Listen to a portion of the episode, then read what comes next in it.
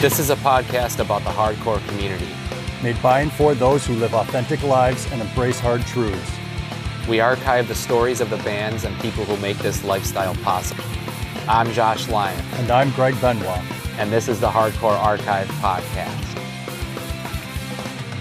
All right, so uh, this is going to be a kind of fun episode because when I first started doing these episodes, it was kind of reuniting with old friends and such. And uh, I've reunited with some people in some faraway places uh, in the two and a half years, but definitely never somebody in Japan where we had to uh, set aside uh, time time constraints and such in advance. We've had people from a few different continents. Uh, like I was saying before, talking with Greg before recording this, uh, we're only we're only gonna be missing two now, so it's pretty cool. Uh, where we'll do anything with uh, technology and such.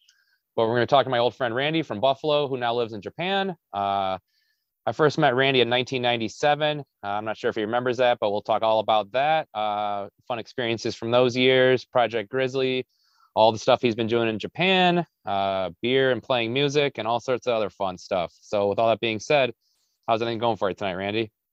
Yeah, it's going pretty well. I, I guess tonight for me and today for you, come to think of it. Yeah, yeah, yeah. It's well, I mean, it's now the 30th and 12:30 in the afternoon. So just the right time to start drinking. Oh, and one thing I guess I forgot to put in my spiel. I think uh, congratulations are in order now too.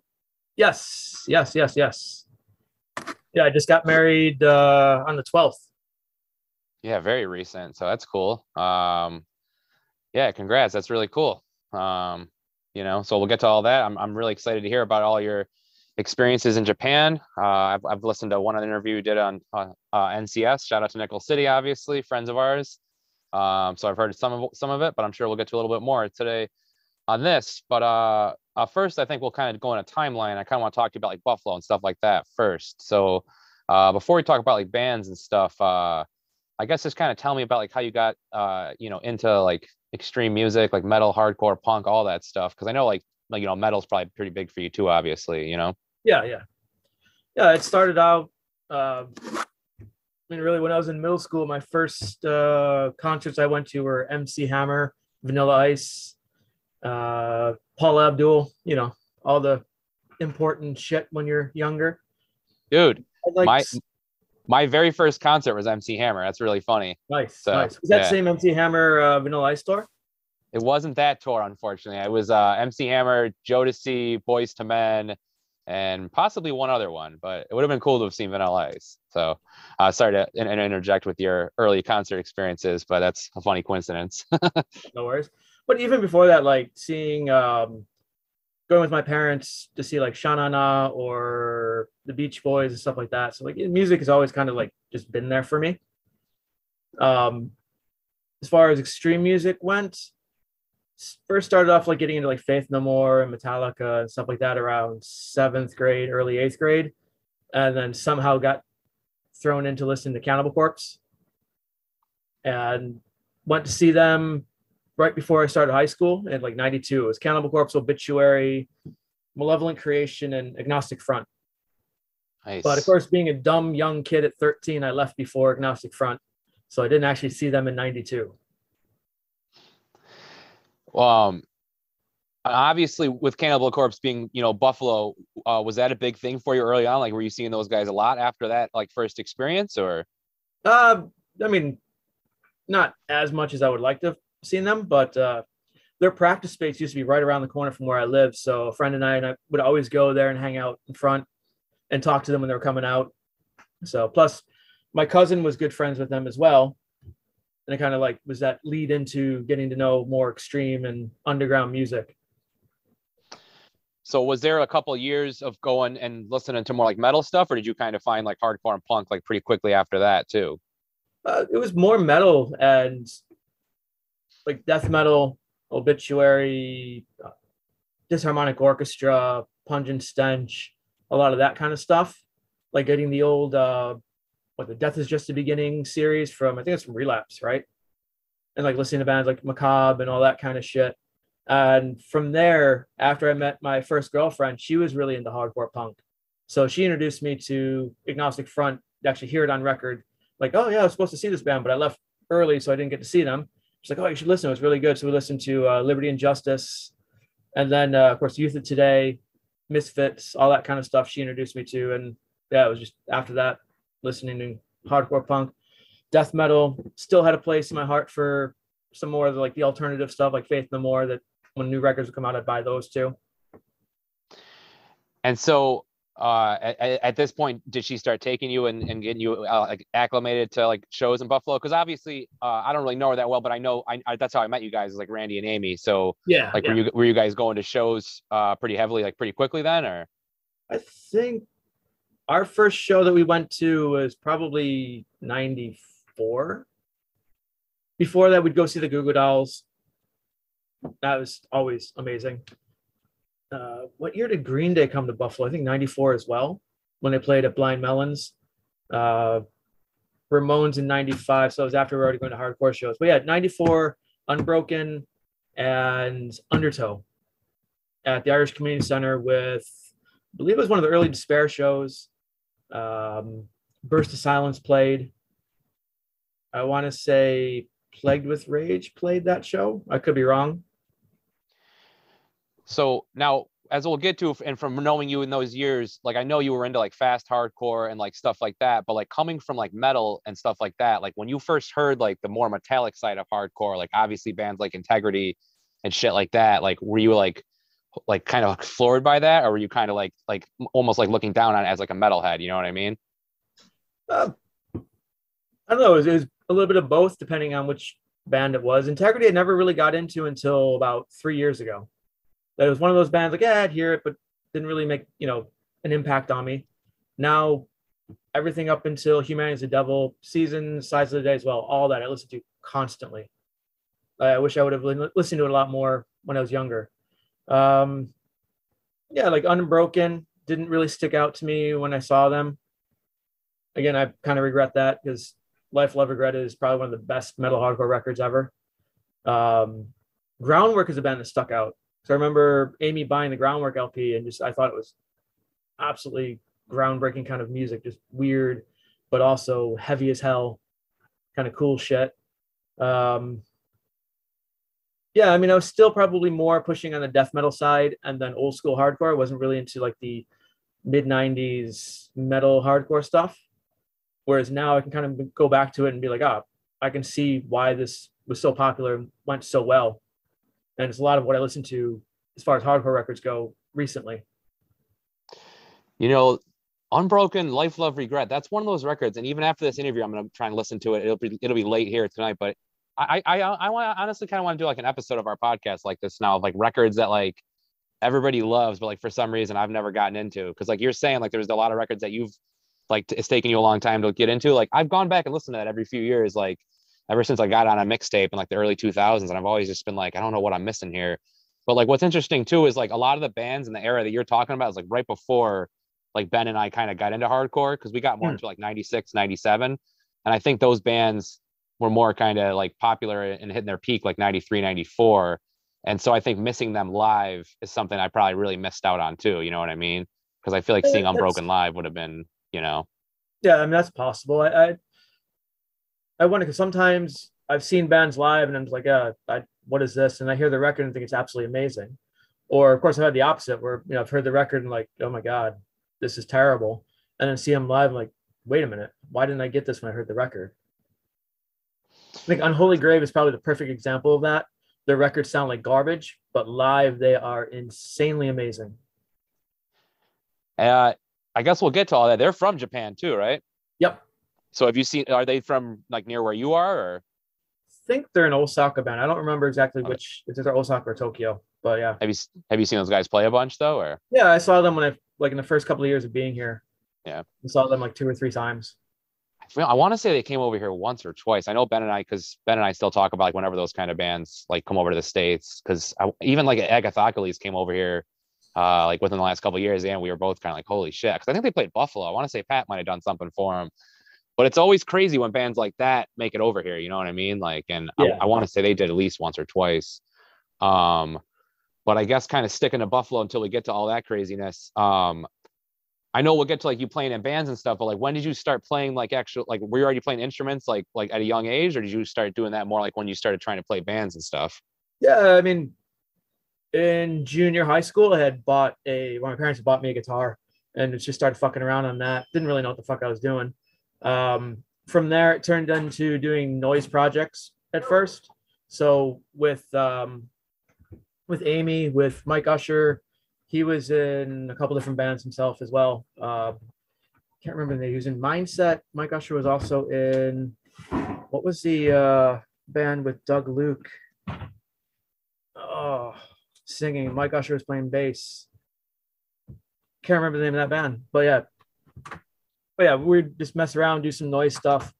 We did, I think, three different noise projects that were on like Sean Lambert's uh, label, as well as uh, the guy from Captain Three Leg. Their last Yeah. rating. Yeah, dude. Every time NCS posts like, who should we have on the podcast? Like, what are the best guests we could have? I'm always like, dude, you guys got to fucking dig up Sean Lambert and interview him. like, can you imagine? Like, for Have you met anybody him before? listening, what I've I've never met him. He, I think he came to Rochester one time, and I don't know what I was doing that night that I, because I don't know if you remember Spindle. He did a fanzine and he put on a bunch of punk shows here. I think he got him to come into Rochester one time. I, I could be wrong about that, but for those who are listening who don't know what we're talking about, uh, I don't even think people like this really exist anymore, but I could be wrong. Sean Lambert, I can't remember what the name of his tape label was, but he would release like uh, You're Not Normal, right? You're Not Normal Yes, Records. Yes. He would release like I don't know if you call it harsh noise, extreme noise, like like bedroom recordings of people making noise on like compilation tapes and like all sorts of other bands. Andy Quettles, I feel like was a little bit more organized. Some of the bands, like it was actual bands, whereas a lot of. Sean's, it was actually it was a lot of noise, you know. Right. Um, but he would he was fucking pumping out tapes like crazy uh with, with his projects and like the compilations and shit.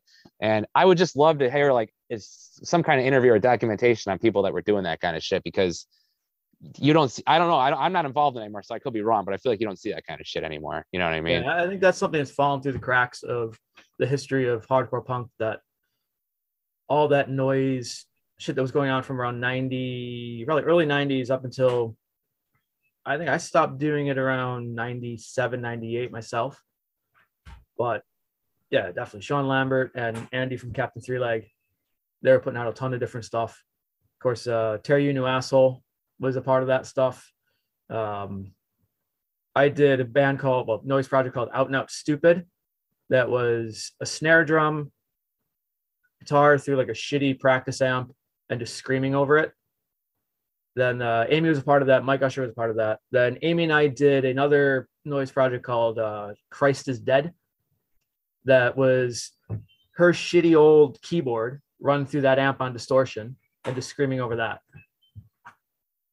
Uh I guess on the other side of the noise spectrum come to think of it talking about Japan real quick have you fucked with Merzbow at all since you've been there or No, no, no do you listen Yeah, to that stuff at all or, or not not really. no Yeah, the noise stuff. I grew out of that kind of quickly. yeah There's still, there's still kind of like that special spot in my heart for it, but Yeah. it's not something I'm searching out. I don't fuck with any of the harsh stuff, but there was one night, well, probably two nights within the last few years where I like either couldn't sleep or I was kind of bored late at night and I put on the some Merzbow on Spotify. I, I fell asleep pretty quickly. You know what I mean? So Yeah, yeah. it definitely it, it did its uh effective trick for me. But it's it's just crazy that those guys have been like people like that have been doing that kind of shit for so many years. And there's like a, a niche, like I don't even think he's a niche, like he's pretty popular, you know what I mean? So it's crazy. Yep. So um but then I know you ended up doing Project Grizzly eventually. Like, what what, what other bands? Uh, you did a couple other bands before that, right? No, actually, Project Grizzly was the first band, actual band that I did.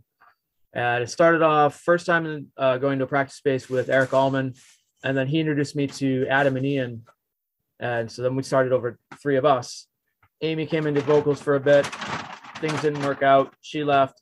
Then Eric did one gig with us doing vocals, and then Ben came in. So that was kind of like the how Project Grizzly finally got to the lineup that it was before I left for Japan.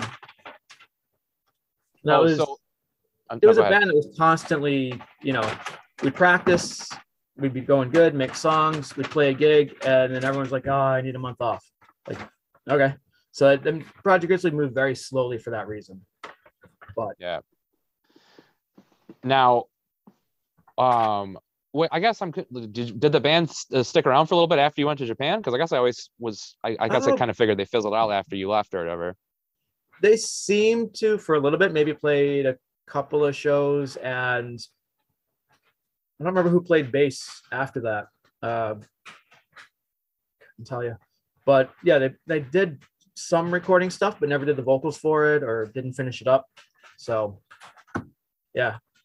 Um, and so I guess that was pretty much your first time going on tour then. Uh, the, the tours that uh Project Grizzly did. Yeah, yeah. Uh, during that time, also like early 2000, uh, was in a band called Not. That was myself, Eric Allman on vocals, Nick Barron on guitar, and Jared from No Time Left slash Gas Chamber on drums. First time him playing drums, and yeah, that band as well played quite a bit of shows, went around, and then once Blake from No Time Left came back to Buffalo, the band Eric's just like, yeah, we're done, and the band was done. I don't remember that band at all. I don't remember Nick Barron ever playing guitar. Is that his only time playing like instruments in a band? No, he played guitar in On Alert as well, which I was in too. So oh, I remember not, that band. Yeah. Yeah. Out of Not became On Alert. So me and Nick wanted to continue on. Um, had to find a drummer because Jared didn't really want to do it at that point. He wanted to keep it just the four of us and just the same memories members, and that's it. So Nick and I moved on. We got uh, Newman to play drums, who was in Can I Say, and I don't remember what bands after that. Uh, Jay Draper on second guitar, and then Dan Cross on vocals. Yeah, that's right. I remember that band, but I, like, yeah, I was just, I guess I kind of blocked out. I remember, I forgot Nick did anything other than I, I always picture him having like speeches before every song. You know, I mean, I don't picture him playing guitar. So speeches and broken knees. yeah, definitely those for sure. Um, so any uh obviously uh i'm asking for partially a, f- a funny reason but any fun memories from uh, uh touring with uh project grizzly and whatnot uh, there's a lot a lot of stories. I think the best one i don't know which story i don't remember which stories ben told when he was on. I don't think he told this one that we were in uh, bloomington indiana and we had the day off playing the next day. It was a wednesday i think and the local bar had like 10 cent drafts and Ben just got wrecked. he was like he bought a whole pitcher, so like you know, 10 cent draft probably was it cost him a buck to get a pitcher of whatever shitty beer it was. It was funny because at, at that time I was straight edge. Of course, uh, Adam was straight edge. He drinks now. I don't think I don't know about Ian. I have, have not been in touch with Ian whatsoever. But uh, yeah, I mean Ben was the only one who was drinking, and he just got completely trashed. And he's walking around the bar just like you know, saying "fuck you, jocks" and trying to throw beer at people. So I took him out, brought him back to the place we were staying, got him to sleep. I went back out for a bit, and then in the middle of the night, everyone wakes up to hearing like a weird sound. Ben's in the corner pissing on uh, Jay from abusing the words feet. I'm Like, dude, Ben, that's not the toilet. he's like, I don't, it's something I don't care. Like it's, it is now or some shit like that. And we're just like, you know what? We're not dealing with this. And we went back to sleep. Uh, I know from uh, personal shout out to Ben Keefe, lifelong friend. Uh, helped me Dude, through some rough times. Awesome. Yeah, he helped me through some rough times when I was going through some drinking problems. But yeah, he definitely uh, peed on some stuff and some people's stuff uh, other times too. Um, but that you guys, you guys did at least at least one or two uh, vinyl recordings too, right, Project Grizzly? Yeah, we did a split seven inch with uh, Drunken Orgies Destruction we did the demo, which turned into a one-sided seven inch. We recorded five or six songs for another split EP that never happened. I still have those songs. trying to think of me, I'll probably just make a Bandcamp at some point, put it all up there, and just let people download it. Need to find time to do shit like that, but yeah. If I'm not mistaken, Richard Ramos put out the the split too, right or no? Yes. Yeah, yeah. That's Shout out to Richard Ramos. Spot. Yeah, it's a bit of a sore yeah. spot for me. Did he fuck? Did you fuck you guys over? Or? I don't know what happened, but uh, the um, the limited version never came. Uh, so I had to search it out myself, and I bought it recently. It was like three bucks or whatever, but still. Yeah. Yeah, he was a good dude. I, I used to I used to trade straight with him back then, and I've I actually recently found him on Instagram within the last couple years, and I, I, guess I you know I don't really talk to him all that much, but it seems like he's kind of going through some health issues. So, hmm. uh, like obviously I wish them all the best. It sucks that there was a little issue with the the vinyl back then, but um, yeah, I, I, I, uh, whatever. I, I, I, as somebody who ran a record label, I definitely had some relationships sour over not vinyl, but definitely things that I could have done better. So I've definitely been there, you know. So, Um, but was that was my timeline right though? Did you pretty much go to Japan pretty much at the end of Project Grizzly then, or was there was there like a time in between or? No, yeah, just I left around uh, what 2003, summer 2003, and Project Grizzly was going to continue on. I was just going to be gone for a year was the original plan, and I'd come back, and I never came back. But but So yeah, I, I- mean, it was supposed to be. I was leaving. Uh, they'd find a replacement bass player until I came back, as well as uh, on alert. The same thing. Halfway through, I decided, you know, I'm going to stay another year. So after that, I'm just like, I'm out of the bands. You guys do whatever you want to do. So I guess you like you said you kind of went there just with the intention of only being there for a year. Um, like, but I know like listening to bands and like having interest in the culture. Like, was there ever like a thought in the back of your mind, like as you were going there, like this would be really cool to stay here for a little bit longer, or or was it just kind of like eventually you realized like when you were there that you could stay longer? while I was here, what what made me realize I should stay longer is I wanted to learn more of the language. So, came here in July of 2003. By December, the job I had is like, oh, so you're going to renew for next year? I'm just like, I kind of just got here. Do I have to make this decision? So I had a conversation with a friend about it, and he's like, just say yes, and if you back out later, don't worry about it.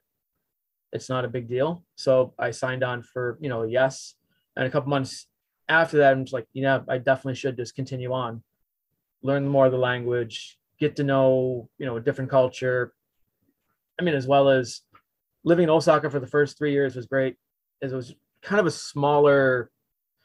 I mean, Osaka is a huge city, but in Japan, it's basically like a mid-size kind of city kind of concept.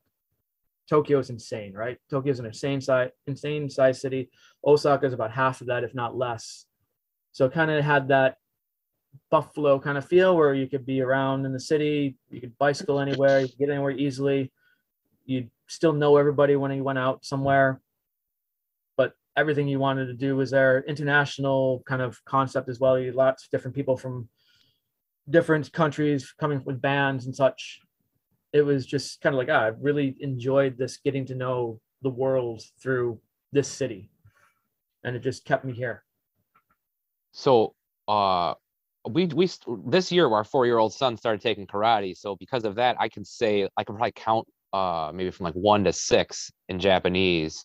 Like, what was your knowledge of like the language like when you first went there? Like, did you know? Could you speak it at all? Like, were you kind of like studying it like when you realized you were going over there, or zero i had nothing and then you just started learning like while you were there, pretty much like the first few months? Yeah. Because you're saying like you wanted to learn more of it. Like, Yep. so how hard was it? Like, because I know you were like an English teacher. Like, was everybody at the school you worked at? Did they all speak English and stuff, or?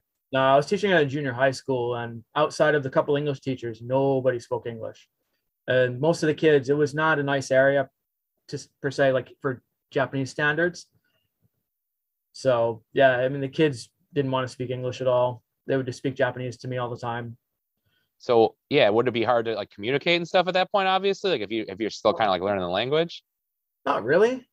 I mean, you got gestures, you got body language. You can generally get the idea, and over time, you start learning small words to go back and forth with, and you learn how to communicate. Like going to punk gigs was great because constantly trying to talk to different bands and stuff like that.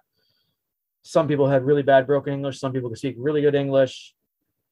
You know, some had zero English, but still getting along and going to the after parties, trying to communicate, putting myself in that position constantly to have to speak the language, have to understand what's being said to me, really helped. So I guess with that being said, like, did you kind of acclimate yourself into the scene there pretty quickly? Like once you went over there, or Oh yeah, Yeah. Yeah. um, in two weeks, I had see I went to see um, Warhead, Forward, Zone, and Nightmare.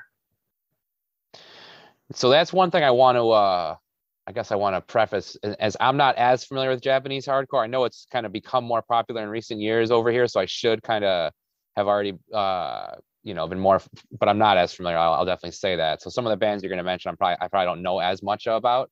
Okay. Um but like did you like did you start like getting acclimated like going to like all the local shows too or just like when, whenever like there were bands like you're familiar with like like on a like on a you know you'd seen their records before type thing you know what i mean or you were just going to like as many shows as you could but like like right away you know what i mean Yeah, I was just going to as many shows as I could. Wanting to see the classic bands, wanting to see more of like the fast hardcore bands. Which before going to Japan, I wasn't really into a lot of the Jap the classic Japanese hardcore, and I'd widen go see like you know Razor's Edge or Jelly Roll Rockheads and that kind of stuff. The Futures, those bands. Some of them were a bit disappointing compared to what I was expecting. Whereas like the classic Japanese hardcore bands were untouchable and how amazing they were live and how well they could play instruments and just you know their, their performance everything was just full of energy Were like what like what like are the are the shows pretty big though? Like are the like because like I, I imagine some of those bands that might not like the the shows here like a Buffalo Rochester maybe like a bug jar type thing like maybe like 200 people, but I, I picture over there being like a little bit bigger even for the fast stuff. You know what I mean? Like or is it about the same? about the same Yeah. yeah whether it's osaka or tokyo i mean maybe tokyo you get 200 300 people depending on who's playing where it's at but it's not much different there's a lot more people buying records here than there are people going to shows You know, for some reason too, I don't know why, but I always picture like people still wearing like 25 ta Life and Fury of Five jerseys over there. Like, is there like a big scene for like that kind of stuff over there? Or? yeah I, I never really got into it until like recently just getting introduced to some of the different bands but there's definitely that beat down hardcore kind of scene going on it seems to be bigger than any of the other scenes here makes sense i mean it's kind of the same in the us right like the more major kind of new york style hardcore bands tend to draw a lot more than what you get for your fastcore or your old school hardcore that kind of thing right Yeah, they draw more, but the faster stuff seems to be becoming more popular in recent years. It's, it's definitely not nearly as popular as like a like a Madball or a Terror. You know what I mean? But Yeah, like yeah. bands like the Chisel and like uh, Warthog, they seem to be you know, pretty popular now. You know what I mean? So um, I don't know if any of those bands have come over there or whatever, what the reaction would be like there. But um, but I know like uh, uh, there's one band from Japan, uh, Sand, I think they're called. Uh, I don't know if you're familiar Yep. with them at all. Uh, I've seen videos of them, and I sometimes I just can't tell if it's like a gimmick or if, you know. And I don't want to offend anybody when I say shit like that because I've said it about like even uh, U.S. bands that are doing like this kind of like rapcore thing now, and I'm like, I can't tell if this is like a real thing or if it's like they're kind of fucking around, you know. But it like people people go crazy for it because that band came over here and played uh like this is hardcore fest a few years ago and i saw the videos of it and there people are like stage diving and shit and i was like man it's it's crazy you know Yeah, I- don't think that shit for those bands is a gimmick. Some of those guys do do side projects and stuff like that as gimmicks. The um, there's a who's it members of? I think it's members of like Numb, um, maybe Sand. I, I don't remember who else is in it, but they do a band called Fat Ball, and the singer's this big, huge Japanese guy, so hence Fat Ball, right? And they just do Madball covers. It's amazing. oh i think i've i think i've heard of that i might have even seen a video yeah i think i know what you're talking about Yeah. yeah yeah, it's crazy um so i like what are some other noteworthy like bands that you've seen there whether it's from there or or, or like you know international stuff It's a good question. I mean, when I was in Osaka, Nightmare and Warhead were my go-to. Whenever they play, I definitely go see them. Probably saw them in Osaka in the first three years, like 30 times each. Um, who else? Forward's always good. Tetsuarei has always been good. Um, Melt Banana, absolutely amazing. Uh, let's see who else. Who else really sticks out in Japan that are haven't been. I mean, of course, COVID and shit. So I hadn't gone to gigs for a while. But also before that, just getting busy with trying to do my own businesses or trying to just figure myself out. I kind of stopped going to shows for a little bit. Um, who else really stands out? Rocking to Sweden, still amazing live. Um, Gates is a pretty good band. It- pretty much everything here, all the bands have a certain high quality to them. You don't see that half-assed, I can't play my instruments kind of punk rock here. Nobody would get up on stage like that. I guess in that sense, maybe it has a little bit more of a kind of New York feel to it, where you, you see like the New York bands have a certain level of we're going to play our instruments at least to this level before we start playing live, before we start doing recordings and stuff like that, right? Um, yeah, international bands, Poison Idea, one of the best bands I've ever seen. Uh, who else sticks out? International bands. Murphy's Law was fun the last time they were here. Who else have I seen? Sick of it all. Of course, saw them plenty of times back in Buffalo, and then seeing them here. And Barney actually did vocals with them uh, the last time Sick of It All played in Japan. That was pretty cool. What else? Of course, Napalm Death. I Hate God was a disappointment. That was weird because like when I saw them in Buffalo in '97, they were amazing. But when I saw them in Japan, it's just like, yeah, this is boring. I, That's I don't know if it's just because they're all sober now and it just it kind of takes away from what they should be. I was gonna say the opposite too. I was gonna say all the years of abuse that they probably took. That's probably like playing live now. But you're probably right. Like it's different now playing without the influence or whatever. You know. Yeah, yeah. I know, I mean, Um, I've seen. just- I was keeping track of it for a while, and then I kind of just stopped. UK subs, every time they've come over here, they've been awesome. Uh, yeah, there seems to be a lot more English bands that come over here that kind of make an impact than it is uh, US bands. Infest, Infest is awesome. Both times I've seen them here. they've played over there twice since you've been over there. Infest has. Yeah, Wow. they came That's in 2017 and again in 2019. So There's there's there's probably like two or three like you could call them like legacy like type bands or whatever that I haven't seen yet that are like at the top of my list and that and that's definitely one of them. You know, like I've seen like Negative Approach and Judge and a few other like classic bands over the years. You know, but Infest is like they seem like one of those bands at first that wouldn't reunite to, and now they've been playing a bunch of shows, but none of them have been anywhere close to Rochester, obviously. And I don't really travel as far having kids and stuff, you know. So yeah, yeah. you know, but that would be really, I'm, I'm guessing that obviously you said it was really cool seeing them live. So I'm guessing most of the time when they play, it'd be pretty, uh, intense, you know?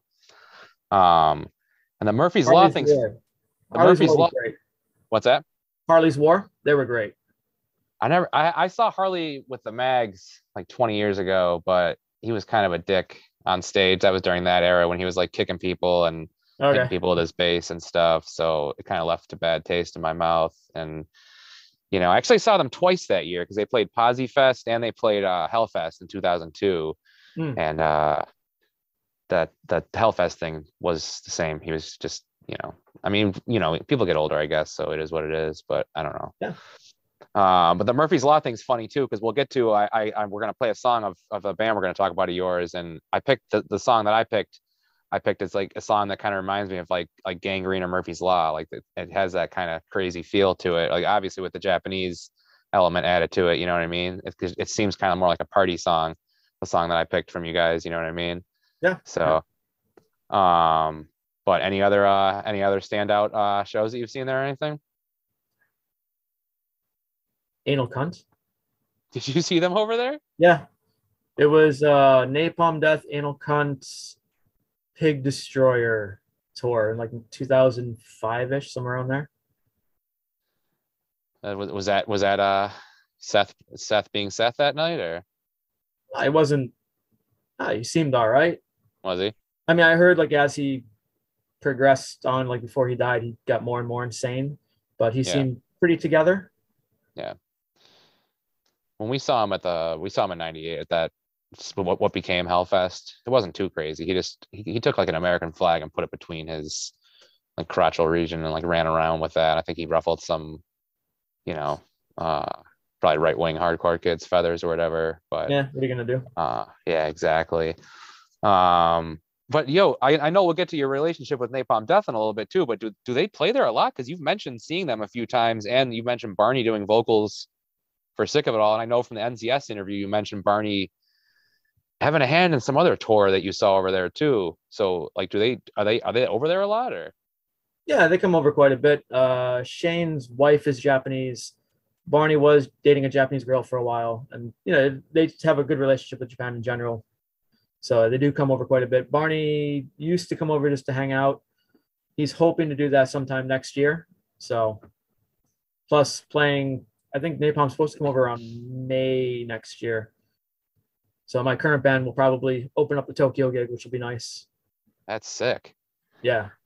Um, I guess that's a good segue for two things, and we'll get to the band in a second. But I, I'm I'm super curious about the beer thing. Um, like when did you like when did you get into all this? Like, were you was it over there, or like had you already kind of developed an interest in like like brewing and and like micro brews and stuff while you were still in Buffalo?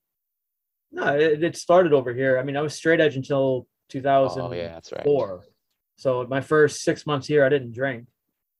Uh, drinking in Japan, it's pretty much cultural necessary, necessary part of the culture. Like you go out, everyone has that first, like let's have a kampai, that cheers, and then you know, whatever. And I remember having that like the dilemma for the end of the year party for where I was working. What do I do? Do I just you know, do I ignore it and be like, sorry, I'm not doing this because I don't drink, and everyone else is like, this is our culture, and you know, friend of mine said, dude, just do the cheers, put the you know to your lips, just touch a little bit. There you go. Don't drink anything else after that. You're fine, right? You're still you're respecting the culture, but you're also maintaining your own what you prefer to do.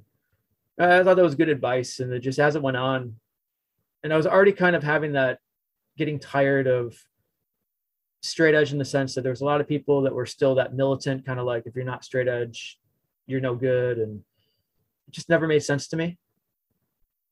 Kind of a stupid kind of concept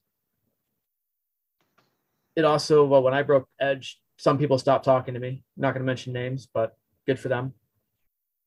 It, it, again, it just it reinforced my sense of like it doesn't matter. People, everyone's going to do what they need to do for themselves, so just do it, and just be respectful to everybody else. We're good. And the same thing with like vegetarianism. I was vegetarian for five years here. That was not easy to do. Now it would be easy. Now like there's vegan and vegetarian options everywhere. When I first came here, there was nothing that was another thing. It's just it got tiring going to people's places to hang out, have dinner, whatever, and be like, "Oh, I'm sorry, I can't eat anything you've made." It just felt really rude and disrespectful to go into somebody's house and refuse what they're offering you. You know what I mean? So for me, it just like that was a big part of me just stopping being vegetarian and just, you know what? How about I just eat healthy? That I balance it. And even now, still cook like three times a week vegetarian food try to do, you know, eat as best as I can for myself. don't eat red meat very often, maybe a couple times a month. But yeah, it's just kind of keeping that balance of, of respecting the culture, of respecting myself at the same time, and making sure that we can interact in the best way possible. So, like, yeah, with the drinking, once I started drinking, yeah, I, I had a couple of years where catching up and went a bit crazy. Then uh, you know got into a little bit more beer came back to buffalo bought like some southern tier and that kind of stuff. Thought it was pretty good. Slowly got into craft beer. And around 2017 started homebrewing, and just went crazy like oh this is fun. I'm just i'm creating something. Just went full on into it. And in a year got recruited to be in a brewery. And now i'm a head brewer at a brewery in tokyo Wow. So this all just started as a hobby and like you hadn't like really done much experience with any of it and it just kind of like snowballed from there, like you said, Yeah. basically. Wow. Yeah.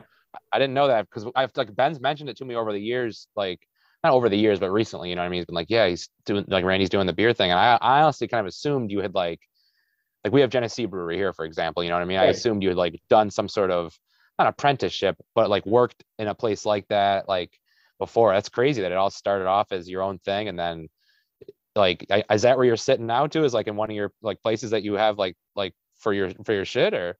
yeah yeah this is uh, the brewery i work at right now so Wow, that's awesome. Um, and I know, like we, like I, we've referenced, you have the, you've, you've done some st- shit with Barney from Napalm Death. Like, have you done anything else like that, or is that just like a one-off thing that you've done? yeah we did uh, two different collaboration beers with napalm um, first one was just small batch. We sold at the last time they played in japan we sold the beer there. That money went to charity. The profits went to charity. Then we did another collaboration like a really big batch like well for the us a small batch but for here big 700 800 liters worth of an imperial stout called smashing imperialism. And again profits not all the profits but enough can go to charity it's going to help uh, second harvest which is a charity that helps out homeless or needy people with food they'll go around to supermarkets or convenience stores get all the stuff they're going to throw away and then give that food to people who need it whether it be people who are homeless, whether it be like single mothers, whether it be people who are escaping uh, domestic violence, any kind of person that really is in the need for food because they don't have the money right now for whatever reason. And then another charity that uh, we've supported through the Napalm Death one is a place called Bridge for Smile, which helps out orphans in Japan move from an orphanage into regular life. In Japan, it's hard to get an apartment. It's hard to do a lot of things if you don't have family support. So this charity kind of does that that in between for these kids to make sure that they don't become homeless, they don't just move into some shitty halfway kind of house kind of thing and just stop caring about life and become nihilistic and that kind of shit. Are there a lot of orphanages in, in Japan or? I don't know how many there are. I, I, it's hard to kind of find a lot of that data here, but uh, you know, obviously there must be a fair amount if there's a charity set up to help these kids. Yeah, definitely. Um, so I guess kind of stepping back because I'm just kind of blown away by like I know there's a local brewery here called Three Heads that started off very similar. Like I think it started off with just dudes brewing in their garage and they and they're like a full time like where they distribute to all the local areas. Like at what point, like because were you still teaching English at that point, or, you, or did you have a different uh, uh job when, when you like kind of switched over to doing the brew the brewing thing? You know what I mean? Well, I started off when I first came to Tokyo. I taught in an international school, and I did that for six years. And after that, I moved on to start my own bar, which I did for a year. And I left because the partner I had wasn't what I thought, you know, would be best for me to continue on with. So I stopped that. And then went back to teaching and opened up a second bar at the same time. Did that for about four years and then sold my part for just get some of the money out of it. And around that same time, I got recruited into brewing here. So I was still teaching when I first came here into the brewery. But yeah, that after six months, I'm like, yeah, I don't want to do the teaching at all anymore. And I'd rather focus on this as well as kind of go back into how do I want to start my own business. It's 100% mine that can give back to people. Hence the one business I'm doing right now. So obviously, as we've kind of mentioned and you've referenced a few times, like the the micro brews and like like beer in general, like that kind of shit has become really popular in the last. I mean, beer is all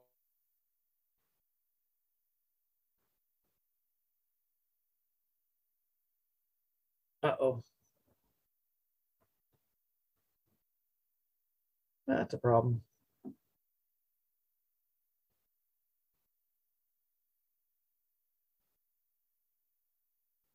Is it me? Is it you? I don't know what did did I did I lose my signal there? I don't know. You just That's really weird. I've never disappeared. I've never had that happen before. It said like meeting starting meeting or something. Like I thought like it like ended the meeting or something. Uh that's really weird. My bad. It's all um, good. There we go. Um sorry, Greg. I, think you'll be able to edit this. Uh it might have been it might have been my internet. Sometimes at night our our our internet kind of goes slow for a minute. I'm on the Wi-Fi. Um I'm trying to think of where I was there. Um we're talking about oh, beer oh, yeah. and you're talking about micro beers becoming popular. Yeah. So I know like obviously beer has always been popular, but in, in like like we've been saying in the last like 20 years, like micro brews and like all these like flavored beers have like exploded in popularity. Like have you come up with or thought of any crazy like concoctions or anything like on your like you know what I mean? Like anything original or any like specialty brews that you've made? Um I'm not overly a fan of a lot of the crazy shit that's going on right now, like milkshake IPAs and like the, the, the smoothie sours, like you're basically drinking puree. What the fuck you doing? It's, it's stupid. Personal feeling. But uh, yeah, we we did a um, so of course you know the style barley wine, right? So there's barley wine, there's a rye wine, there's a wheat wine, which like oh that's really cool. I want to do something interesting. So spelt is another grain that's you know it's I think from spelt you get wheat, and that's where wheat came from and people have been using it recently in beer. So I'm like, yeah, well, let's do a high level spelt and do like that 8.5% alcohol. So do a spelt wine. So that's our, that's my contribution to a new style. Hopefully one day people will pick up on it, but.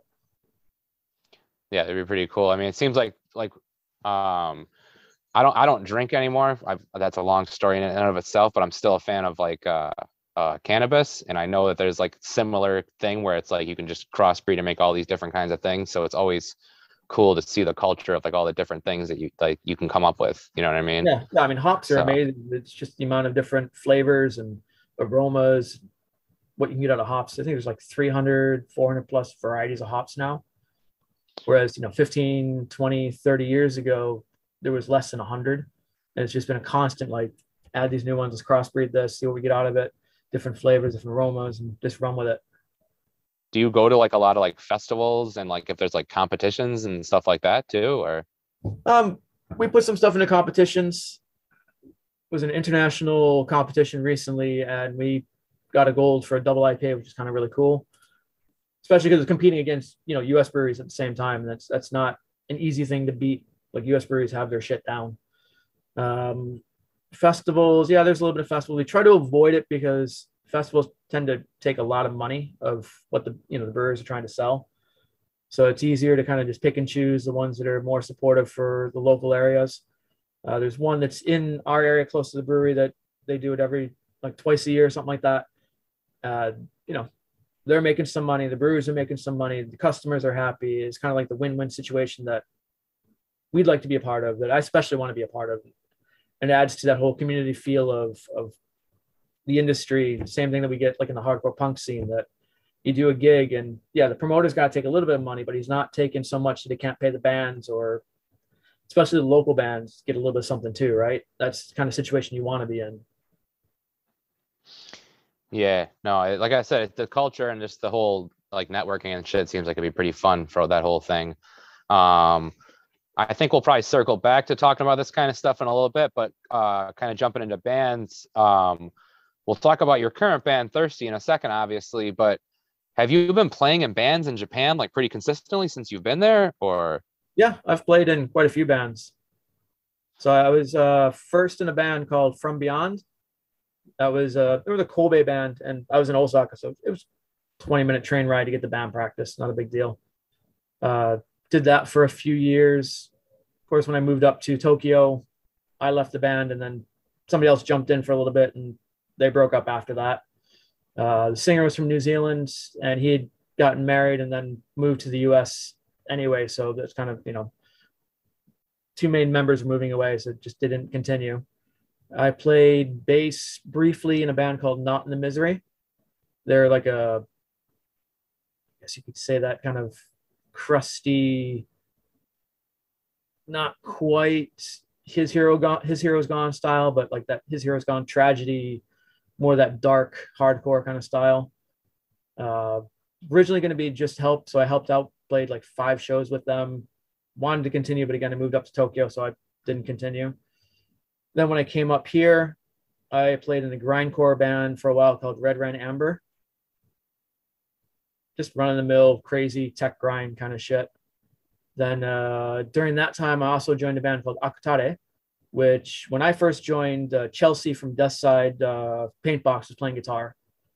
And so I got to play with him twice, two different lives. That was fun. That was in that band for about a year and a half, two years. And it's a difference between a lot of like the old style hardcore bands mentality of this is what we do. We do the one thing only, and we're gonna play twice, three times a month if we can, practice two times a week. It just wasn't for me. I wanted to do other shit too. I wanted to travel. I wanted to see people I knew outside of punk. You know, I just wanted to expand my life as much as possible. So left that band. Um, after that, did vocals for a while in a band, uh, originally called Chamber, and then we changed the name to Fuvis. There's a demo. I've got a recording of it somewhere, but yeah, it was all right. I did the recording myself actually, the first time of kind of learning how to do recording. That was fun. Then didn't do anything for a while. And around 2018, I started the current band. And the first round of members, I kicked them all out. I was just like, no, you're not enjoying this. So why the fuck are you doing it? It was kind of my feeling. Like I didn't want it to be serious. I didn't want it to be, well, it's just something I'm doing. Let's just have fun with it. Like, you know, we're doing this because we want to do it, not because, oh, well, I'm bored. I need to play in a band or I need to get known for playing in a band or some stupid shit like that. so and then you're saying the first lineup wasn't thirsty enough, basically? pretty much, pretty much. It was funny though because the current bass player is one of the people I kicked out, but it wasn't him that was off. It was a drummer that really kind of irked me quite a bit at that point. And I'm just like, yeah, I'm tired with all this, and nobody seems to really be into it. So fuck it. And then didn't practice for a while, and then brought on the new drummer. Um, had other members that uh, the original singer she got pregnant, so she left.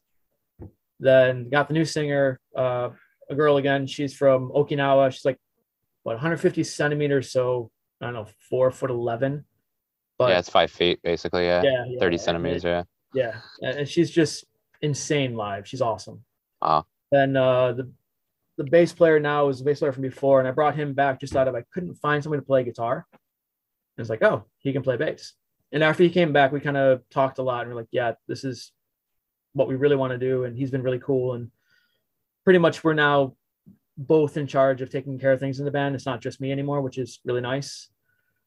And the old, well, the second drummer, uh, Molto unfortunately, again, his wife had a baby. So he's like, yeah, sorry. She doesn't want me to continue on. Fair enough. And we currently have this guy, Daryl. Uh, he's from New York City originally. He does like a lot of jazz kind of stuff and he's just filling in slash i don't know how you know if he's going to be a permanent member or not. He's not sure if he wants to do you know permanently or not but yeah he, he's quite awesome. So it's a nice extra element into the band. So he's from he's from the states originally. He ended up in japan too one of the guys in the band? Yeah yeah the drummer is from new york city originally. Wow that's i guess that makes so but i guess uh, like by now are, are you like do you fully speak the language at this point after being there for so many years yeah, I, I guess you could say that. I mean, yeah, I got a lot to learn.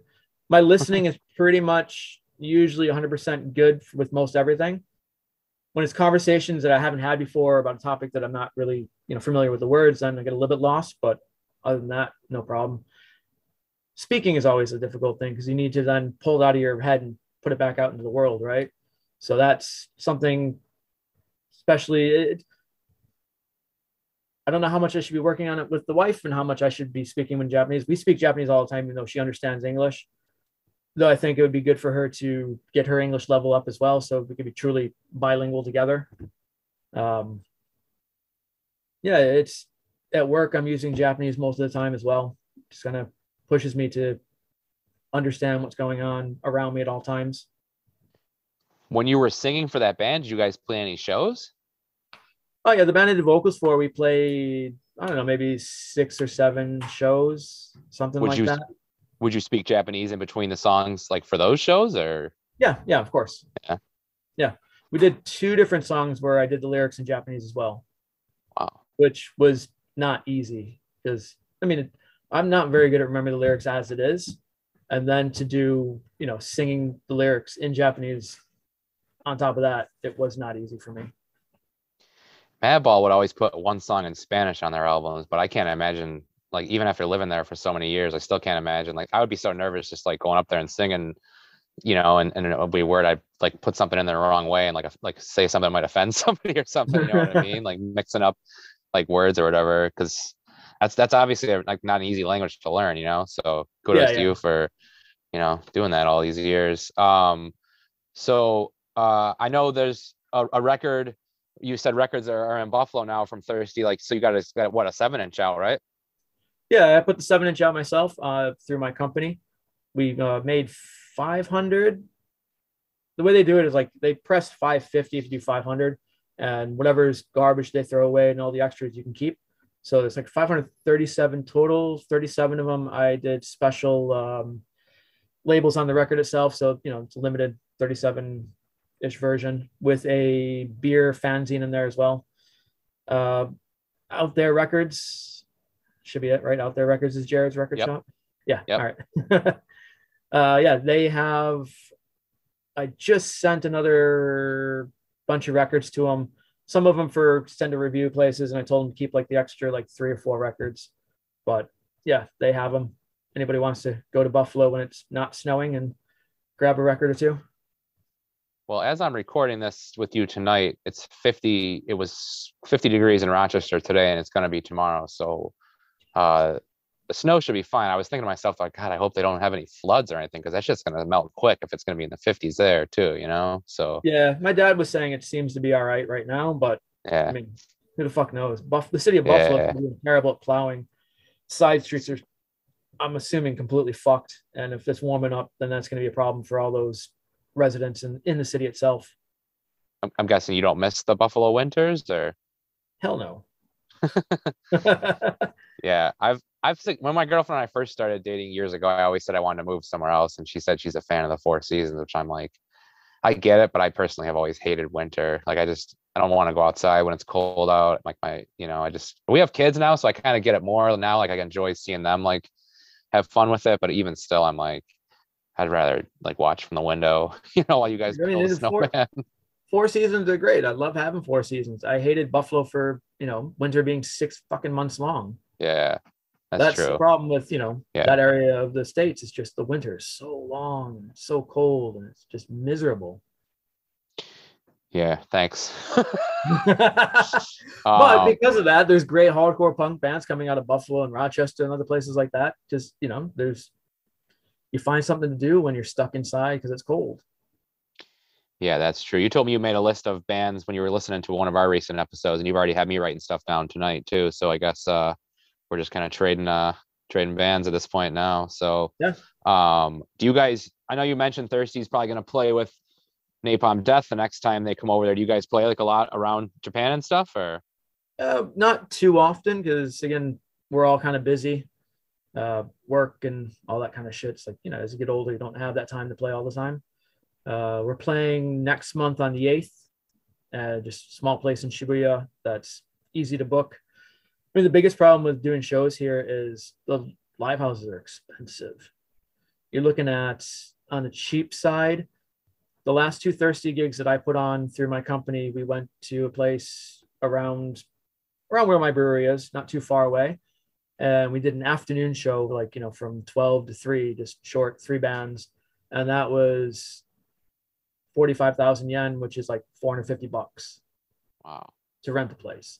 So you're looking at, you know, if you can get 40 people in there for 1,200 yen, like 12 bucks, then yeah, you break even. Not making anything, but you break even. If you do a regular live house and like do at night, you're looking at anywhere from 80,000 to 140,000 yen to rent the place. Hence, the cost in Japan usually gigs are like 2,000 yen, 2,500 yen. When a you know band from overseas come over, then you're looking anywhere from 4,000 to 6,000 yen for the gig to go see them. So like 40 to 60 bucks. Wow. Which I mean, if it's a band I really want to see, I've never seen before, I can justify that. But if it's a band I've seen before and I'm like, why are you still playing? Then I kind of, you know, don't bother to go see them for 40 bucks. Yeah, that's crazy. I can't like the, the just you talking about the venue cost. That's almost like double what it would be to rent something out here because I'm just getting back into doing shows now, and you know, not to put the the local venues costs out there, but what you what you quoted there is, is like almost what it costs to rent like a bigger venue out here, and I'm just like, holy shit, you know, it's crazy. Damn. Yeah, not like a huge venue, but a pretty like definitely bigger than the Bug Jar. Um, So the bug like jar is what, 200 people? yeah, the Bug Jar is like 200 people, so something in Okay. between that, like like four or 500 people. It sounds like about what you're talking about, and Hmm. you know, um, it's pretty crazy. Um, uh, so yeah, like like I was t- talking to you before the interview started. I know you told me that you're kind of starting to you were you've been working for like a year now on on doing like a company that kind of helps donate uh profits to like charity and stuff. You want to kind of talk about that a little bit or? Yeah. It's um name of the company is Unus Mundus, which is Latin for one world. I spent a good two years just really diving into like Carl Jung, uh, Albert Camus, Libet Nietzsche, um, touched a little into like Hume and such like that. And it just kind of got me back into that thinking of it'd be good to give back to people, it'd be good to kind of if you're okay yourself, if you've got yourself focused into a, a level of you can take care of yourself, then why not help take care of other people? Though I'd actually argue that if you're struggling with taking care of yourself, taking care of other people will help you take care of yourself as well. Um, yeah, so just kind of want to run with that, and if it you know blows up into something awesome and helps me become independent again and not have to have a job, that's great. If it doesn't, I just give a little bit of money every year to charity. That's awesome too. Uh, we've made shirts, uh, hoodies, put out the Thirsty EP, put out two CDs from a friend's band called Fever Moon. Um, going to put out a children's book, which is coming hopefully early next year. I wrote the story, and a person that we know that her drawings are pretty cool. Have her do the art. Kind of working on that right now. Last year we gave 500 bucks to charity. This year 300 because this year didn't do as well in money, but you know didn't even make profit for either of the years, but still want to continue that. We give at least something every year at the end of the year. Um, yeah, did different events. Seeing people are getting interested and on board with what we're trying to do. So yeah, just trying to get it out there as much as possible. And even if, it, if we did, we make nothing, and we just still do what I'm doing constantly. I'm fine with that. If it gets people to be like, oh shit, how can I help out? What can I do? And it changes their kind of perspective of how to approach the world and give back to other people, then I'm happy. That's more than worth my time. I mean, everything you're saying, and then talking when you were talking about doing the the collabs with Barney and having that money go to charity too. It just I, I always go back to a lot of like a lot of the lessons we learned from coming up in like punk and hardcore. You know what I mean? Like, and I've talked about that on this podcast a few times lately because it's just like relevant to what's going on in our city too. Like, I just think it's mm. important for people like us who came up in hardcore and punk to kind of give back to our community when we can and to help those that need it. Because I feel like I don't want to put us on a pedestal, but you know what I mean. I feel like and again, not to be cliche, but the whole make a change thing is definitely like kind of always impacted me. And it's the whole activism thing's always been important to me, like that aspect of hardcore, you know? Hmm. I don't look at it so much as a side of like, you know, punk and hardcore should be doing that. I would say more that if your community, your punk community, your hardcore community has reached a level of stability that you're all taking care of each other, why not spread that out? Why not offer that in different ways? Why not do the benefit shows? Why not, you know, take time, get together and go clean a park or help give food to homeless?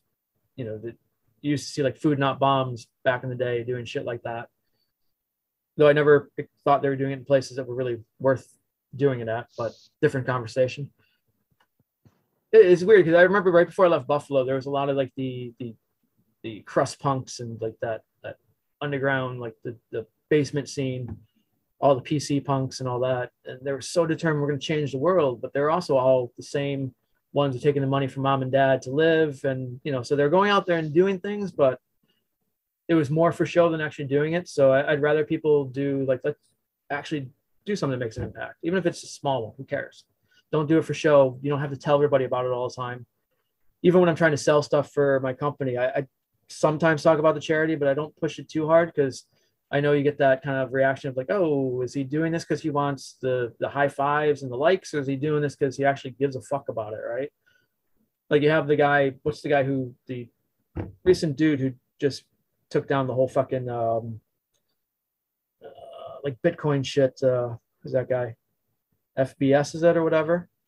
The, the H, I forget the initials. Are you talking about the the Oh, yeah, did somebody take that down too? I, I am thinking of maybe I'm thinking of something else. It wasn't that, Bitcoin, that... but like one of those, you know, fucking things. It just the guy was giving all this money to charity and trying to help and everything else. Like that's great, but you're also fucking stealing from people at the same time. You're doing it. Are you doing it because you actually want to help? Are you doing it because you want to look good? If you're gonna do this, do it because it actually comes from yourself and you just want to do it for other people. You don't have to show it off you don't have to kind of like make a big deal about it. And usually people who are making a big deal out of that kind of shit are the ones who are the first to come up as, oh, actually you're a piece of shit and you're an asshole.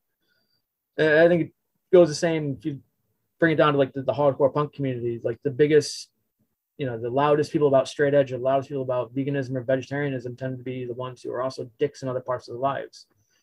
And the first ones to like stop doing it and just continue on being a dick anyway, right? Whereas the ones who, you know, still going strong or straight edge and are still, you know, great people, like from Buffalo for me, like Mark Miller, just always awesome dude that, you know, we're never really close friends, but he was always that kind of guy. Like if you needed something, he'd be there for you. That he really would live that life of like, I'm doing the best for myself so I can do the best for other people. I think if you can do it that way, you don't need to advertise it. And those people are not out there advertising so much that oh I'm straight edge still or whatever, right?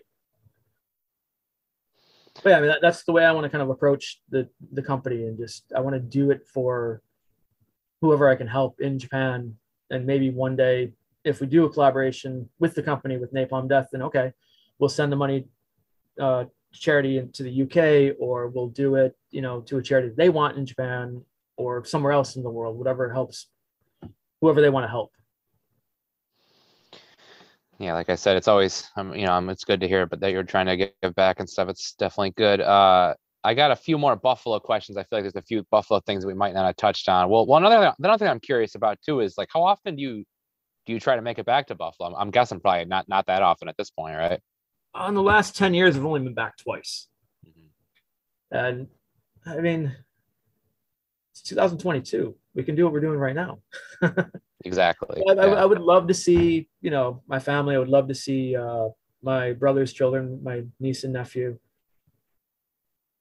But I also got to build my own life here, and I can't be spending and thinking I need to go back. I need to go back. I don't think that's a productive way to live either. When you can, you have time. By all means, do it. But if you don't have time, don't feel bad about it. Just build something somewhere else that maybe you can share in other means with you know those people you'd like to see I obviously I know winter is not going to be the answer to this, but is there anything aside from like family and friends that you really miss uh, from Buffalo? Not so much. I mean, you can get most of everything that you want anywhere in the world now, right? So food wise, there's like I miss some food. I just make it myself if it's not here. Um, yeah, I mean, family and friends. That's about it. And now that we can do, you know, Zoom calls or FaceTime or whatever the fuck it is, it's not so necessary. Like messaging, you know, instant kind of conversations that you just have if the person was three blocks away or if they're halfway around the world. So yeah, it's crazy. When when we first started doing this podcast, well, I was doing it, it was just me in the beginning, but when I first started doing it in uh, April of 2020, I never would have thought that I would have already interviewed people that are located in uh, Urin, uh, in Japan. I've interviewed somebody who's located in Australia, South America, Europe. Uh, it's just crazy that the technology is there. We can just do these interviews. And aside from my one little glitch that people here in the podcast probably won't notice, um, aside from that, like there's there's very rarely any issues with doing interviews like this. It's just crazy. I mean, I have some people on my list that want to do these in person, and like for me, like having like all these things at the palm of our hands literally now it has kind of eliminated like that kind of interaction where like we don't really need to do interviews in person but i kind of do want to start doing them like that you know? Mm. but also like i feel like greg and i might approach interviewing somebody face to face a lot differently than we would on like a zoom thing you know what i mean? I don't know if that that like makes sense at all. Yeah yeah i mean i've spent a lot of time the last couple of years as well listening to podcasts and hearing different things that like you know the interviews are remote versus interviews in person I don't actually hear a difference in it. It doesn't sound like there's that much of a difference. If both sides are patient and respectful people, then there won't be so much talking over each other and you actually get a good conversation. So, I, mean, I, I've been listening to, you know, different uh, interviews you've done. Everything sounds good. It's, it's good back and forth. There's not a lot of interruptions between the, you and whoever you're interviewing. So yeah, I mean, I think you're doing a great job, honestly. I really enjoyed that last the one with uh, Rob and Greg doing the end of the year review. That was just it's kind of fun hearing about records that I just missed and kind of get a different perspective of what you know people are listening to. I appreciate all the compliments, and I feel like you would like uh, uh, Warfare and Killing Pace out of all those bands. So um, it's crazy. There's bands that are like, like I don't think we would have seen bands like in in the mid '90s doing like grindcore with like mosh parts. You know what I mean? Like like legit like like like people are gonna like like mm-hmm. like really mosh to it. You know what I mean? Like there was like yeah yeah yeah. I don't know if you remember that band Shotokan that was like yep, dudes from like Moment Shotokan. of Truth. Like they had they were like improv and they would do stuff like that with like blast beats and mosh parts, but like all due respect to my friends, that almost wasn't like a real band. You know what I mean? Like they weren't like touring or like putting out records. They were like kind of just like set up as like I I, I always thought that it was kind of like just muskrat fucking with people, but like but now there's like real bands doing that. It's crazy. Like there and like yeah. people are like into it and shit. Like I never would have thought you would have seen like such a uh, a mesh of the two worlds or whatever. Um, but um, what's I gonna say? Yeah, no, I appreciate you saying all that. I guess my other question that we didn't really talk about, we kind of talked about like you coming up in the Buffalo scene and stuff, but are there like specific like of all your time going to shows in Buffalo, are there like memories that like stand out? They're like, man, that was a really like that was a really cool show. That was a really fun time, like seeing that show. Let's see, Integrity H100s. That was quite good. Chris Erba just really fucking pissing people off. Um, the 108 Bloodlet show. That was great. What else stands out? Warzone at uh, Mercury Theater. That was awesome. I think it was like six months before Raybeez died as well. Kind of just it was. Yeah, just luckily got a chance to see them. Um, what else? What else stands out? I mean, a lot of the basement gigs at Custer and 33 Tyler, awesome times. Um, that scene kind of did a good job of kind of getting everybody together and becoming friends and working together. Though it's still, it seemed to have that split between that and like more of the bigger, you know, metal hardcore, uh, New York style hardcore shows. I don't know how that is now in Buffalo or Rochester. Is that kind of stopped and everyone's just playing same shows together? It doesn't matter if it's in a basement or at a club. Well, like I was saying, I think with like bands having like like like the grindcore and mosh parts mixed together now, I think I think the scenes are kind of more like mixed in a little bit more. Like you see a hmm. lot more mixed bills, especially when bands go on tour now. I'll look at a tour and I'll be like, holy shit, like I never would have expected to see like that, like like what you would call like a post-hardcore, like pop punk band touring with like a mosh band and like, you know what I mean? A couple different like varied styles like that. It's like I think hardcore is just in this place now where it's just getting really big and like people can like do more like different things. I mean, what what people call hardcore or perceive as hardcore now, like I know there's the term hardcore adjacent, which I think you know it is what it is. But like I I think at this point, like there's just so many different things that you can call hardcore that it's it's it's it's pretty crazy. I think COVID, I think hardcore definitely exploded over COVID. Like nobody really knew what was going to happen, and I think it like I think it got pretty popular. You yeah. know. But what would you consider hardcore adjacent? I I heard that term for the first time on that last podcast I listened to of yours. So just kind of like, what the fuck is that? I, so it's weird to me. Like I feel the same way you do. I the way I perceive it, like from hearing other people say it, it, is like anything that I don't consider hardcore, but like it's hardcore kids playing music that could be perceived as like post-hardcore or like that's what I think it is. But but it could also be maybe it's like things that aren't traditional hardcore, but like they play hardcore shows. You know, okay. I have to get some whoever invented that term is welcome to come on the podcast and explain it to us so Randy and I can understand it better.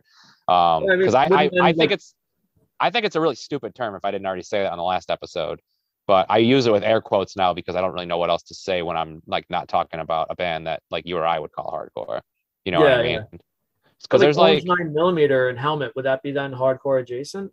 I think people might say that now because some of these bands that I'm thinking of, like a drug church, you know, they're like almost like like they're not they don't definitely not, don't sound like hardcore, but they're hardcore kids and they play like I don't even know, like you call it like grunge or shoegaze maybe, and but like they but like it's all hardcore kids, you know. I, I don't know if I'm describing this properly. I don't know if I'm gonna lose my podcast license after this episode, but um I, I like I like I said, I think the term's kind of dumb. I use it because I've heard other people use it now and I know that it means what it means, I guess. But to me it's still kind of I'd rather just say it's post hardcore, I guess, yeah. you know. So what, what would you consider turnstile? their first two records are fucking. Their first two seven inches are good hardcore. I've never heard those before. Um, no, I've only heard like more of the recent stuff, and I've just thought of it as like stadium hardcore.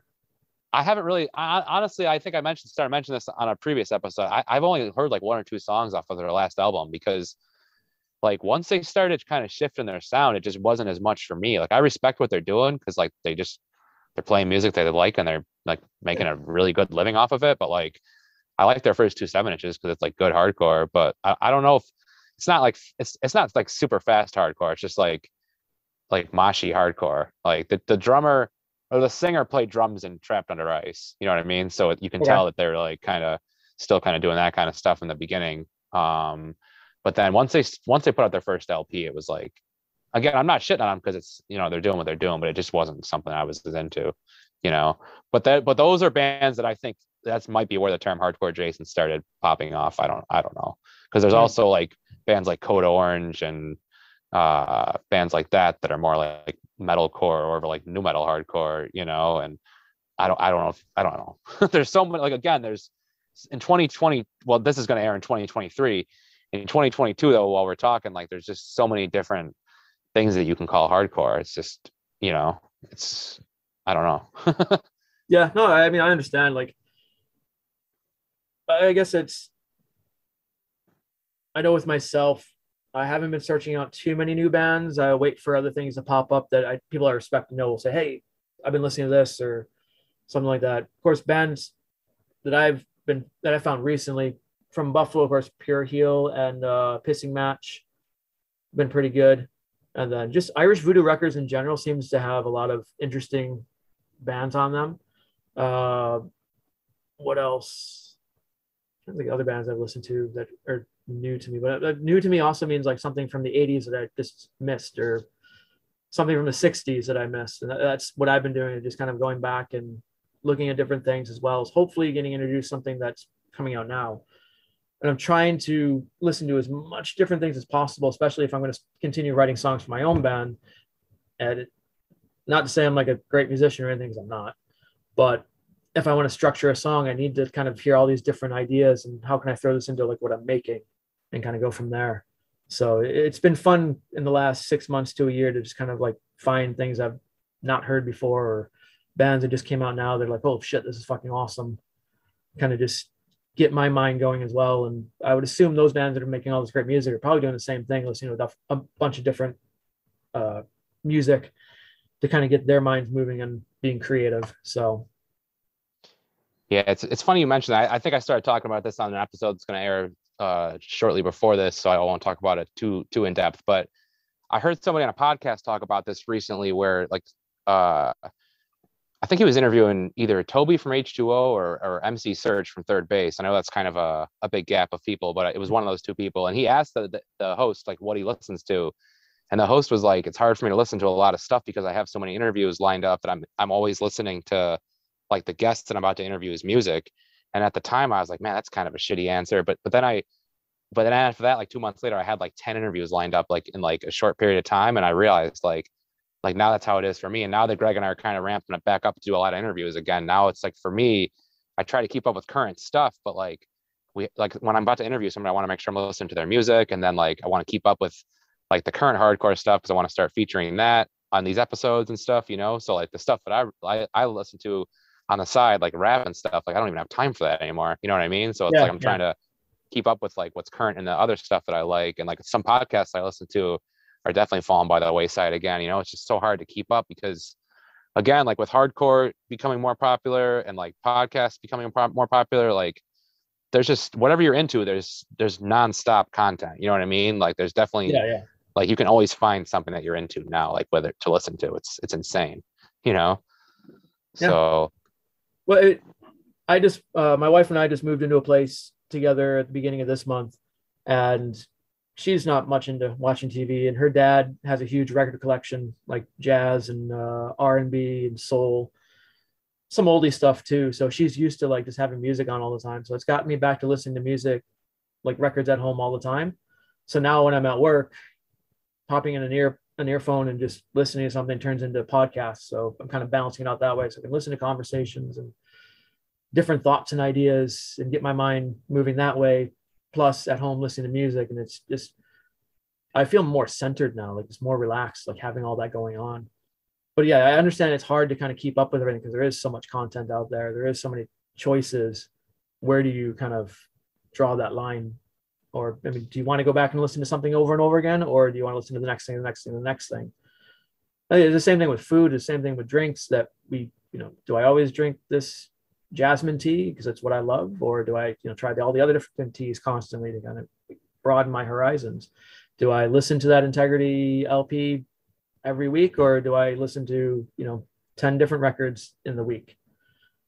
Recently, I've been trying to do the different records that I'm just going to go through my whole collection and listen to every single record from now until how long, however long it takes me.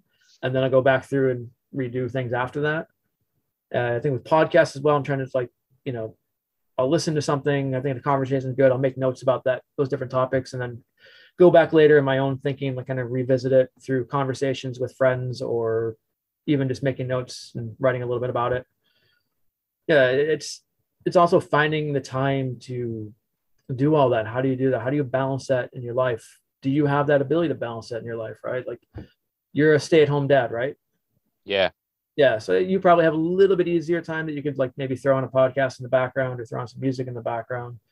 Uh, I feel I'm pretty lucky with working in the brewery because yeah, if I'm kegging a beer, if I'm cleaning a tank, super easy for me just by myself to have that earphone and listen to a podcast that I can concentrate on both easily. So maximizing my time throughout the day that, yeah, I'm working, I'm getting paid for the last eight hours a day, but I also spent two and a half hours, three hours in depth in a conversation about life or, you know, like, um, I think some of the best conversations have been more philosophical conversations that I just really enjoyed.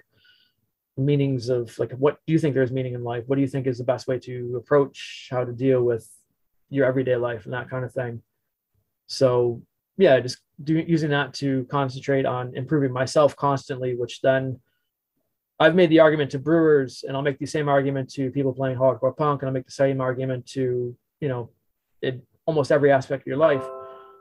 Looking into fixing yourself using philosophy in ways to know yourself better will allow you to interact better will allow you to be more creative will allow you to you know be the better version of what you're trying to do on a constant you know it, you're going to go up and down but you'll be in a, a long-term up scale kind of thing i think so well you know what's weird is is with the stay-at-home dad thing i thought i would have a lot more time with this but it's like the opposite but but i during the day i try to do the earbud thing sometimes it's hard because sometimes i'll have like like both my son and daughter screaming at the same time and my dog crying in the background. So it's like, you know, but now my son's in preschool. So I have Monday, Wednesday, and Friday, like three hours those each though those days. So I'll try to catch up on some stuff then. If my daughter's asleep, if I don't fall asleep with her, you know.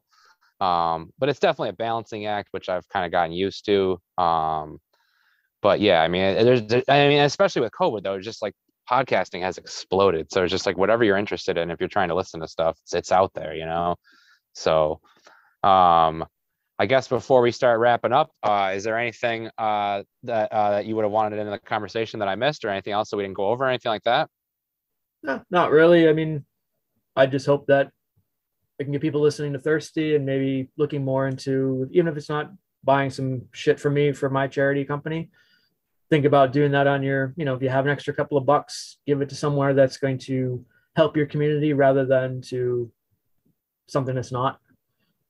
So yeah, I, I think that's if we can kind of keep that mindset that you think about how you spend your money. Can't always do it. Sometimes, yeah, I got to buy this shitty little desk that I need for the apartment that's from IKEA or whatever place you don't really want to buy it from, but it's all you can afford. But when you're going out to like, you know, have dinner go to a local restaurant don't go to a chain shop you know go to your local brewery and have a beer don't go to don't go and have budweiser or whatever the fuck you know people are drinking nowadays but you know just try to do things that help your community as much as possible because if your community is good then you'll be good as well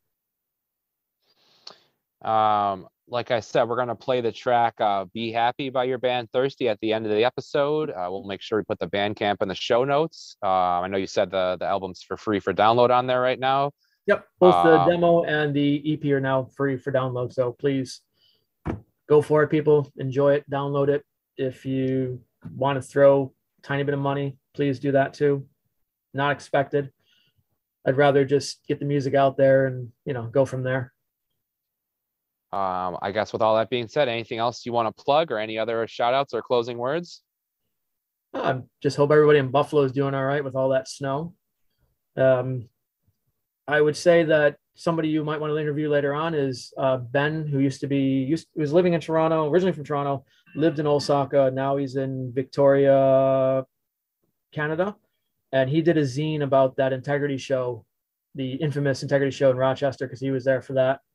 Uh, he's done a couple other awesome zines, just small. He did a, a gauze zine. He did a interview with Ian MacKaye from uh, Minor Threat. That was quite interesting as well. So, yeah, I'd recommend having him on there because again, originally from Toronto, so still in the same general area that you're trying to focus on. Plus, has a good uh, knowledge of different things that went on, as well as has a lot of interesting stories to tell. and I'd also say uh, I'd like to say shout out to Mike Jeffers, who you interview quite a bit, as he is a mainstay of of the Western New York hardcore scene. Everybody knows who he is. He's played in everybody's band, I'm sure. Um, uh, Mike will be on on the podcast again in 2023. That's all I have to say about that. Even if he doesn't have anything coming up, he'll be on here at some point. Shout out to Mike Jeffers. Yeah. Well, I mean, he, he's somebody who's been involved and been dedicated to it for the whole time. He's, he's never wavered whatsoever. He's that person who's like, I don't give a shit what a part of. If you're somebody I like, I'm going to go see your band play live. He's he is what we should all strive to be as a good friend. That somebody is there to support you no matter what. The Hardcore Archive podcast is Josh Lyons and Greg Benoit with creative support from Rob Antonucci. This podcast is a product of the Rochester hardcore community. Theme song provided by Standfast. Visit Hardcore Archive Podcast on Linktree to listen to past episodes. Follow Hardcore Archive Podcast and Enterprise Hardcore Podcast on Instagram for updates. If you have an idea for an episode or would like to have your band's music featured during the closing credits, please contact us at hardcorearchivepodcast at gmail.com.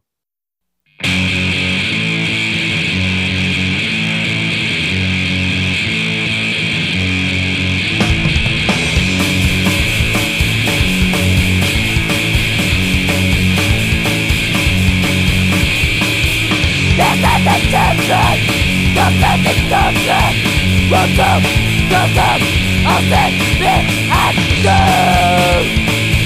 Be if you can Go Be happy there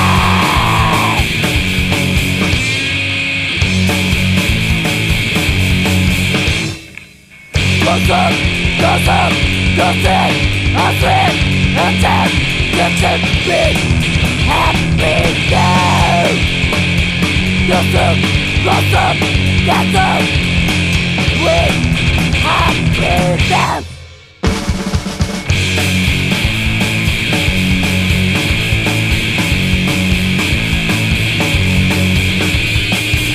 Back, back, back, back, back, back, back, back, back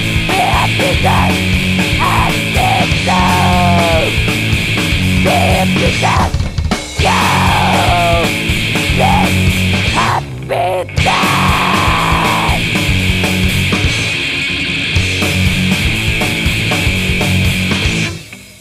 What's up, get up, you're dead Every nothing, get up, read Every day Just take a look, girl This happy time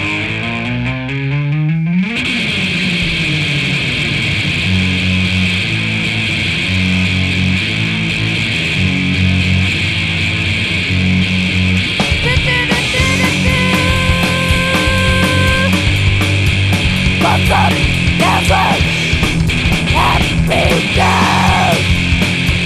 awesome, awesome, awesome,